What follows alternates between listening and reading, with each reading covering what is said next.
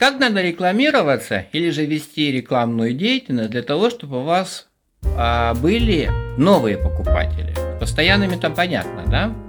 А, нужны новые. А, кто-то может возразить, сказать, вы знаете, мой сайт находится на первой позиции в Гугле по ключевым запросам. А там в Фейсбуке, в Инстаграме на меня подписано там, скажем, тысячи человек наших покупателей, которые когда-то что-то купили. И если мне необходимо сделать скачок в продажах, то достаточно разместить пост на, допустим, Фейсбуке, или же по ключевому запросу меня найдут. С одной стороны, так и да. А с другой стороны, немножечко вы ошибаетесь. Почему?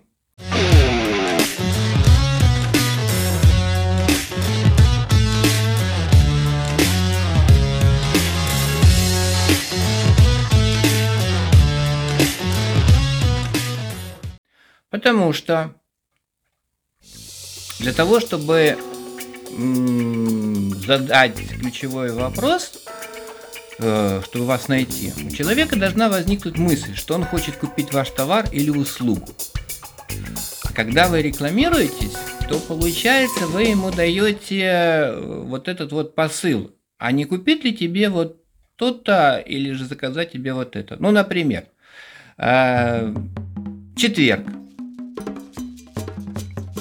допустим, девушка едет в троллейбусе на работе, вот, листает от, как говорится, не, нечего делать ленту новостей. И тут попадается реклама, что вы готовите очень вкусный торт пражский. И она начинает понимать, что сегодня четверг, что уже ближется конец недели, и не, устроили, и не устроит ли ей и с ее сослуживцами на работе, ну, какой-то такой вот праздник, как говорится, живота, тела и настроения, подготовиться к пятнице, да? А может быть, на завтра это самое, заказать этот торт. Ну вот. И она смотрит дальше, что там написано, ну, как бы все условия, когда она готовит. То есть эмоциональная такая вот, в общем-то, эмоциональное предложение.